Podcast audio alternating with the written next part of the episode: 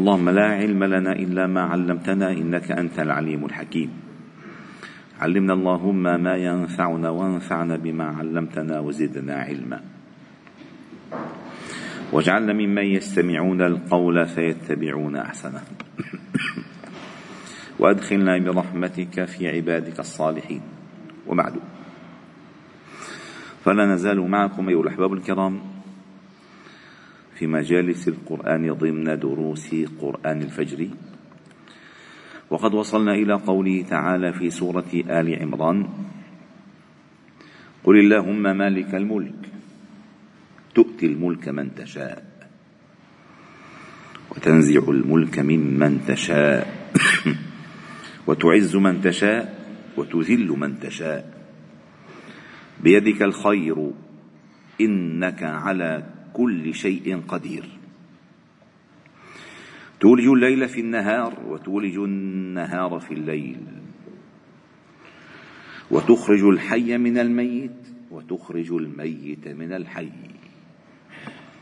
وترزق من تشاء بغير حساب. قلنا أن هاتين الآيتين هما ديباجة هذه السورة.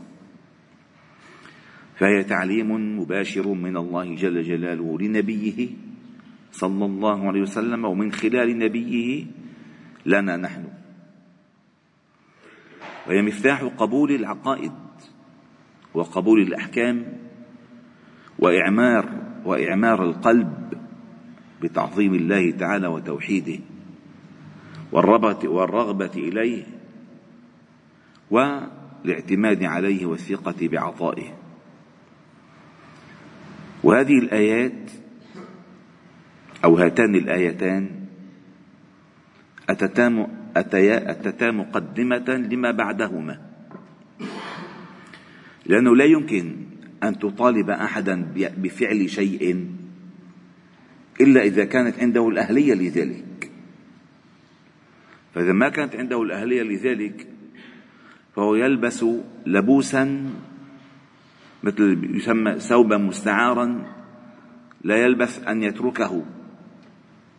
لا يلبث أن يتركه. وهذه الآيات التي ستأتي بعد هي مقدمة للدخول في عالم في عالم النبوات في أهل الكتاب وخصوصا قضية عيسى عليه السلام وأمه مريم عليها السلام. والمحاججة التي حصلت مع وفد نجران من نصارى العرب عندما أتوا إلى النبي صلى الله عليه وسلم يناظرونه ويحاججونه وقد مكثوا عنده ليالي, ليالي متعددة. فمن خلال ما فهمنا من هاتين الآيتين أن الملك كل الملك في العالم في الكون هو ملكه وحده لا شريك له في الملك. فلله ملك السماوات والأرض وما فيهن. له الملك وله الحمد وهو على كل شيء قدير. وكذلك أنه هو الذي يؤتي الملك فهو المالك للملك وهو الذي يملك فلا يملك أحد شيئا إلا أن يأذن الله تعالى له بتملكه فهو يؤتي الملك وهو ينزع الملك وهو يعز أي بيده العزة له وهو يذل فالخروج من عزته يعني الدخول في عالم الذلة والمهانة والصغار والخير كله بيده. كل الخير بيده. وهذا من دعاء النبي صلى الله عليه وسلم. الخير كل الخير بيدك. كل الخير. إنك على كل شيء قدير. وتلاحظون أنه دعاء بالخطاب المتوجه له جل جلاله. إنك على كل شيء قدير. تولج الليل في النهار. وتولج النهار في الليل. وقلنا أن هذا فعله أو أن هذا فعل فعل فعله في كونه. تولج الليل في النهار وتولج النهار في الليل. وتخرج الحي من الميت. وتخرج الميت من الحي. وترزق من تشاء بغير حساب. وهذه الأفعال لا يشارك الله تعالى فيها أحد ابدا. ابدا. ابدا. فعندما استقرت هذه الحقائق في نفوس التالين والمتلقين والمبلغين. أتى النهي أتى النهي نتيجة لهذا لهذا الغرس لهذا الزرع لهذا الزرع. لا يتخذ المؤمنون الكافرين أولياء من دون المؤمنين. ومن يفعل ذلك فليس من الله في شيء. إلا أن تتقوا منهم تقاه. ويحذركم الله نفسه وإلى الله المصير. هذه آية في أعلى مقامات التهديد والوعيد. اولا تحدد لنا وتوضح قضية الولاء والبراء. فالولاء لله والبراء مما سوى الله. قد كانت لكم أسوة حسنة في إبراهيم والذين معه إذ قالوا لقومهم أنا براء منكم ومما تعبدون من دون الله كفرنا بكم وبدا بيننا وبينكم العداوة والبغضاء أبدا للتأبيد حتى تؤمنوا بالله وحده. فلا صلة بالولاية لا صلة بالولاية من مؤمن لكافر. لا يعني أنه لا علاقة للمؤمن بالكافر أو للكافر بالمؤمن. نحن نتحدث عن الولاية. الولاية لا يتخذ المؤمنون الكافرين أولياء من دون المؤمنين. ما عم نحكي إنه ما تجاوروا ما تتاجروا ما ترافقوا ما تزوروا ما تهدي هذه مسائل ما دخلنا فيها هذا من أعمال البر. عمل البر المأمور بها المسلم أينما كان ومع أي كان. نحن نتحدث عن الولاية. والولاية التي ذكرها الله تعالى في هذه السورة اتضحت معانيها في سور أخرى.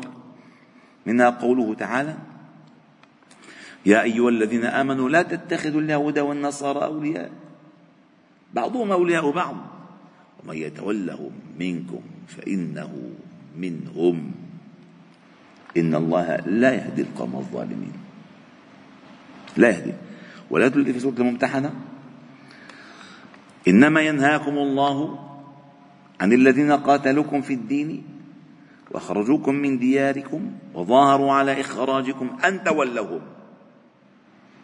ومن يتولهم منكم فأولئك هم الظالمون.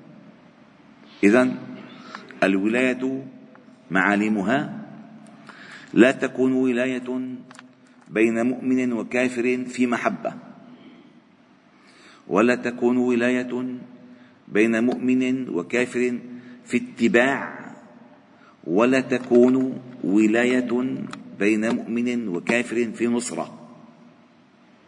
أبدا. هذه الولايات المنهي عنها. ولاية المحبة وولاية الاتباع وولاية النصرة. فلا نصر أي فلا استنصار من مؤمن لكافر على مؤمن. ولا اتباع من مؤمن لكافر فيما يعتقد. ولا محبة من مؤمن لكافر فيما يفعل ويعتقد. أعوذ بالله. إذا تحققت وإحدى منها من تلك الثلاث في مؤمن فليس بمؤمن.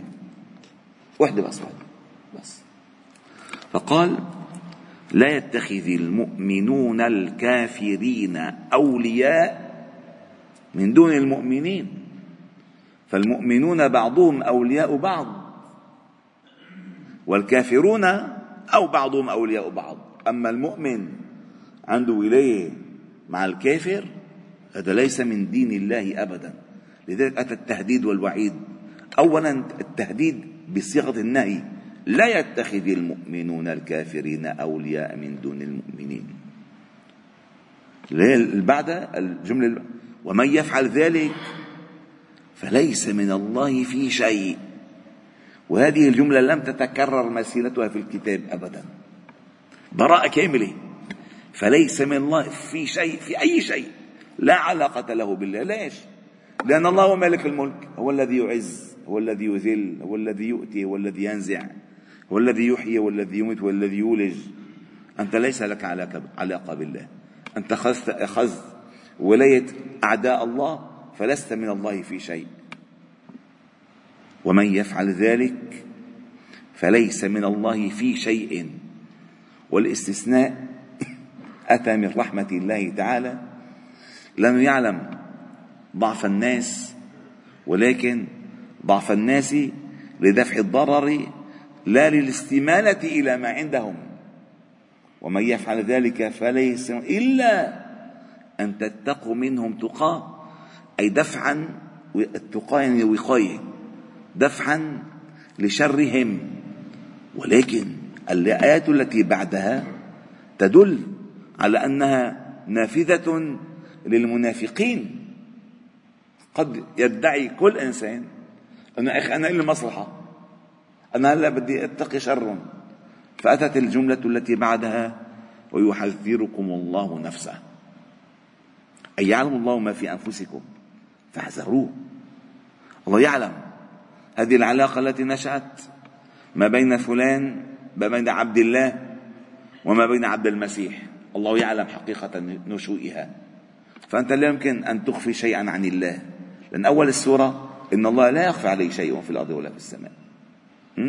فإذا إذا أردت أن تتقي منهم تقاه فهذا لا شيء فيه ولكن بقدره كقدر أكل الخنزير لدفع الموت وشرب الخمر لدفع الموت والهلكة أما أنه زقف له ورقص له وعلق له وكذا لا. ولاية الاتباع والنصرة والمحبة ليست موجودة. قال ويحذركم الله نفسه وإلى الله المصير. إكمال هذه الآية قل إن كنتم قل إن تخفوا ما في صدوركم أو تبدوه يعلمه الله. ويعلم ما في السماوات وما في الأرض. والله على كل شيء قدير. فالحذر كل الحذر. من إنشاء أي علاقة من إنشاء أي علاقة قائمة بين مؤمن وكافر قائمة على محبة أو اتباع أو نصرة أو إعجاب بما عندهم. يا أخي والله الحلوين هول. لكن مرة وقت عم يقول لي قال لي قلت بركي كانوا على الحق لا لا يا حبيبي لا. شو كانوا على الحق أفي الله شك؟ أفي دينك شك؟ أفي تعاليمك شك؟ لا يجوز. فعلا شيء خطير. فلذلك أتت هذه الآيات سياق عجيب غريب. قل اللهم مالك الملك. لا يتخذ الكافرين أولياء من دون المؤمنين. ثم قال قل إن تخفوا ما في صدوركم أو تبدوه يعلمه الله. ثم أتت النهاية يوم تجد كل نفس ما عملت من خير محضرا وما عملت من سوء. وندخل في هذه الآيات غدا إن شاء الله عز وجل. والحمد لله رب العالمين. سبحانك وبحمدك. نشهد أن لا إله إلا أنت. نستغفرك ونتوب إليك. وصلي وسلم وبارك على محمد وعلى آله وأصحابه أجمعين. والحمد لله رب العالمين.